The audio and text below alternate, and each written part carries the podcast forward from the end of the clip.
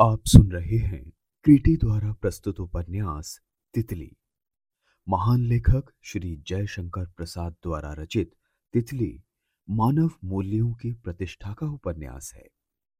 इसमें तितली, शैला, माधुरी, श्याम कुमारी, राजकुमारी जैसे नारी चरित्र शक्ति अर्जित करके सामाजिक जीवन को बदलते हैं। तो सुनिए ये शानदार रचना मेरी यानी सचिन शर्मा की आवाज में। प्रथम खंड, भाग 7। इंद्रदेव की कचहरी में आज कुछ असाधारण उत्तेजना थी। चिकों के भीतर स्त्रियों का समूह, बाहर पास पड़ोस के देहातियों का जमाव था। शैला भी अपनी कुर्सी पर अलग बैठी थी। बंजरिया वाले बाबा जी अपनी कहानी सुनाने वाले थे, क्योंकि गोभी के लिए उसमें खेत बन गया था। उसी को लेकर तहसीलदार ने इंद्रदेव को समझाया कि बंजरिया में बोने जोतने का खेत है, उस पर एकरेज या और भी जो कुछ कानून के वैध उपायों से देन लगाया जा सकता हो, लगाया जाना चाहिए। और इस बाबा को तो यहां से हटाना ही होगा, क्योंकि गांव के लोग इससे तंग आ गए हैं। ये समाजी है, लड़कों को न जाने क्या क्या सिखाता है। ऊंची जाति के लड़के हल चलाने लगे हैं, नीचू को बराबर कलकत्ता बंबई कमाने जाने के लिए उकसाया करता है। इसके कारण लोगों को हलवाहा और मजूरों का मिलना असंभव हो गया है। इस पर भी ये बंजरिया देवनंदन के नाम की है, वो मर गया। अब लावारिस कानून के अनुसार ये जमींदार की है। इंद्रदेव ने ये सब सुनकर कहा कि बुढ़े की बात भी सुन लेनी चाहिए। उससे कह भी दिया गया है उसको बुलवाया जाए। आज इसीलिए रामनाथ आए हैं और साथ में लिवाते लाए हैं तितली को। तितली इस जनसमूह में संकुचित सी एक खंबे की आड़ में आधी छिपी हुई बैठी है। इंद्रदेव का संकेत पाकर रामनाथ ने कहना आरंभ किया। बार्टली साहब की नील कोठी टूट चुकी थी। नील का काम बंद हो चला था, जैसा आज भी दिखाई देता है। तब भी उस गोदाम के हौज और पक्की नालियां अपना खाली मुंह खोले पड़ी रहती थी, जिससे नीम की छाया में गाय बैठकर विश्राम लेती थी। पर बार्टली साहब को वो ऊंचे टीले का बांग्ला, जिसके नीचे बड़ा सा ताल था, बहुत पसंद था। नील गोदाम बंद हो जाने पर भी उनका बहुत सा रुपया दादनी में फंसा था। किसानों को नील बोना तो बंद कर देना पड़ा, पर रुपया देना ही पड़ता। अन्न की खेती से उतना रुपया कहाँ निकलता, इसलिए आसपास के किसानों में बड़ी हलचल मची थी। बार्टली के किसान आसामियों में एक देवनंदन भी थे। मैं उनका आश्रित ब्राह्मण था। मुझे अन्न मिलता था और मैं काशी में जाकर पढ़ता था। काशी की उन दिनों की पंडित मंडली में स्वामी दयानंद के आ जाने से हलचल मची हुई थी।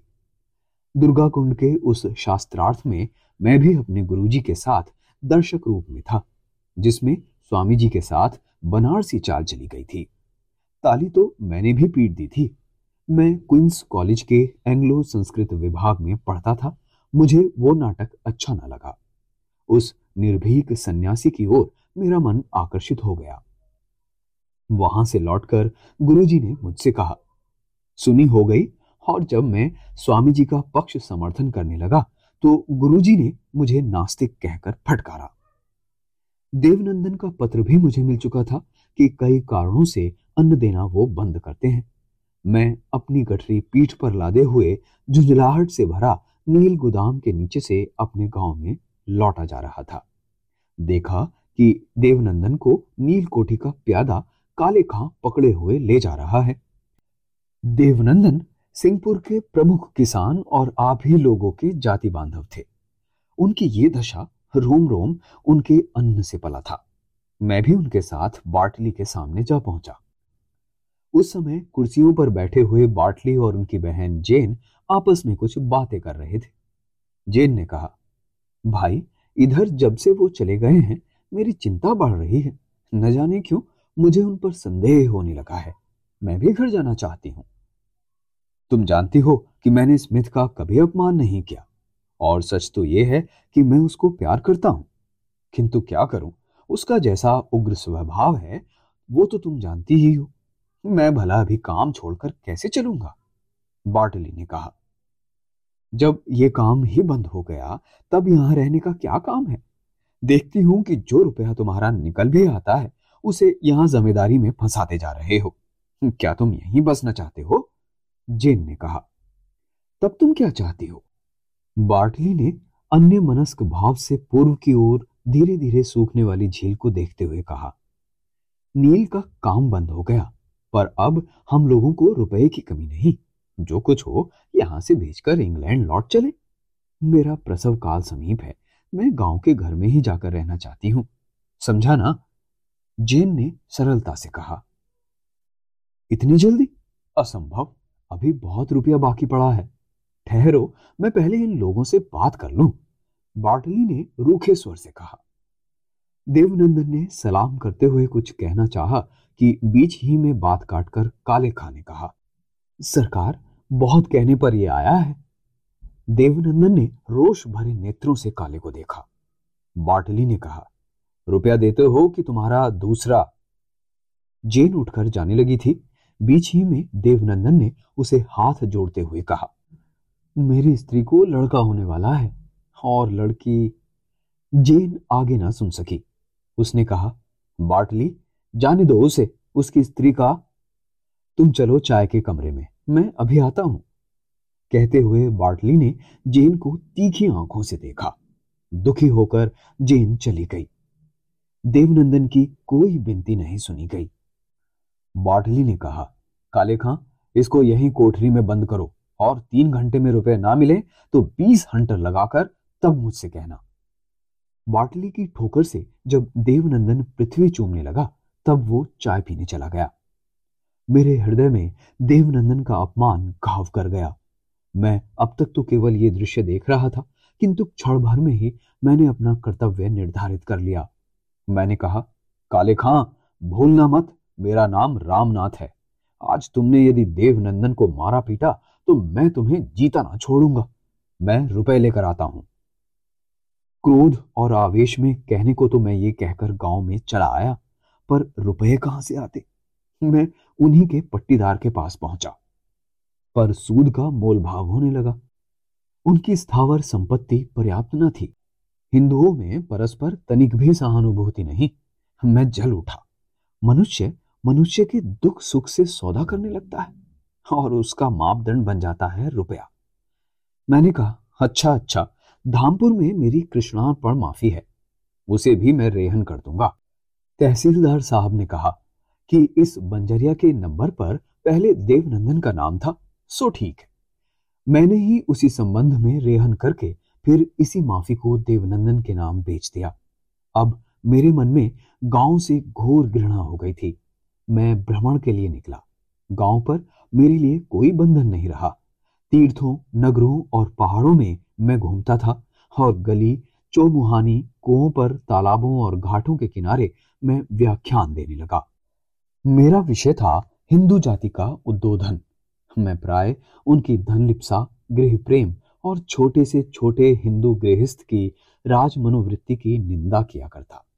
आप देखते नहीं कि हिंदू की छोटी सी गृहस्थी में कूड़ा करकट तक जुटा रखने की चाल है और उन पर प्राण से बढ़कर मोह। 10-5 गहने, 2-4 बर्तन, उनको 20 बार बंधक करना और घर में कलह करना, यही हिंदू घरों में आए दिन के दृश्य हैं। जीवन का जैसे कोई लक्ष्य नहीं। पद दलित रहते रहते उनकी सामूहिक चेतना जैसे नष्ट हो गई है। अन्य जाति के लोग मिट्टी या चीनी के बर्तन में उत्तम स्निग्ध भोजन करते हैं। हिंदू चांदी की थाली में भी सत्तू घोल कर पीता है। मेरी कटुता उत्तेजित हो जाती तो और भी इसी तरह की बातें बकता। कभी तो पैसे मिलते और कहीं कहीं धक्के भी, पर मेरे लिए दूसरा काम नहीं। इसी धुन में मैं कितने वर्षों तक घूमता रहा। नर्मदा के तट से घूमकर उज्जैन जा रहा हूं। अकस्मात बिना किसी स्टेशन के गाड़ी खड़ी हो गई। मैंने पूछा, क्या है। साथ के यात्री लोग भी चकित थे। इतने में रेल के गार्ड ने कहा, भूखमरों की भीड़ रेलवे लाइन पर खड़ी है। मैं गाड़ी से उतरकर वो भीषण दृश्य देखने लगा। संसार का नग्न चित्र, जिसमें पीड़ा का, दुख का तांडव नृत्य था।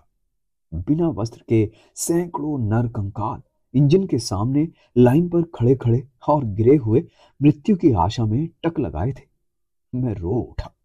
मेरे हृदय में अभाव की भीषणता जो चिंगारी के रूप में थी अब ज्वाला सी धधकने लगी। चतुर गार्ड ने झोली में चंदा के पैसे एकत्रित करके कंगालों में बांट दिया और वो समीप के बाजार की ओर दौड़ पड़े। हां, दौड़े। उन अभागों को अन्न की आशा ने बल दिया। वो गिरते पड़ते चले। मैं भी चला। उनके पीछे पीछे ये देखता जाता था कि पेड़ों में पत्तियां नहीं बची हैं। टिड्डियां भी इस तरह उन्हें नहीं खा सकती, वे तो नसें छोड़ देती हैं। मैंने देखा कि वो मरभूखे बाजार में घुसे, किंतु मैं नहीं जा सका।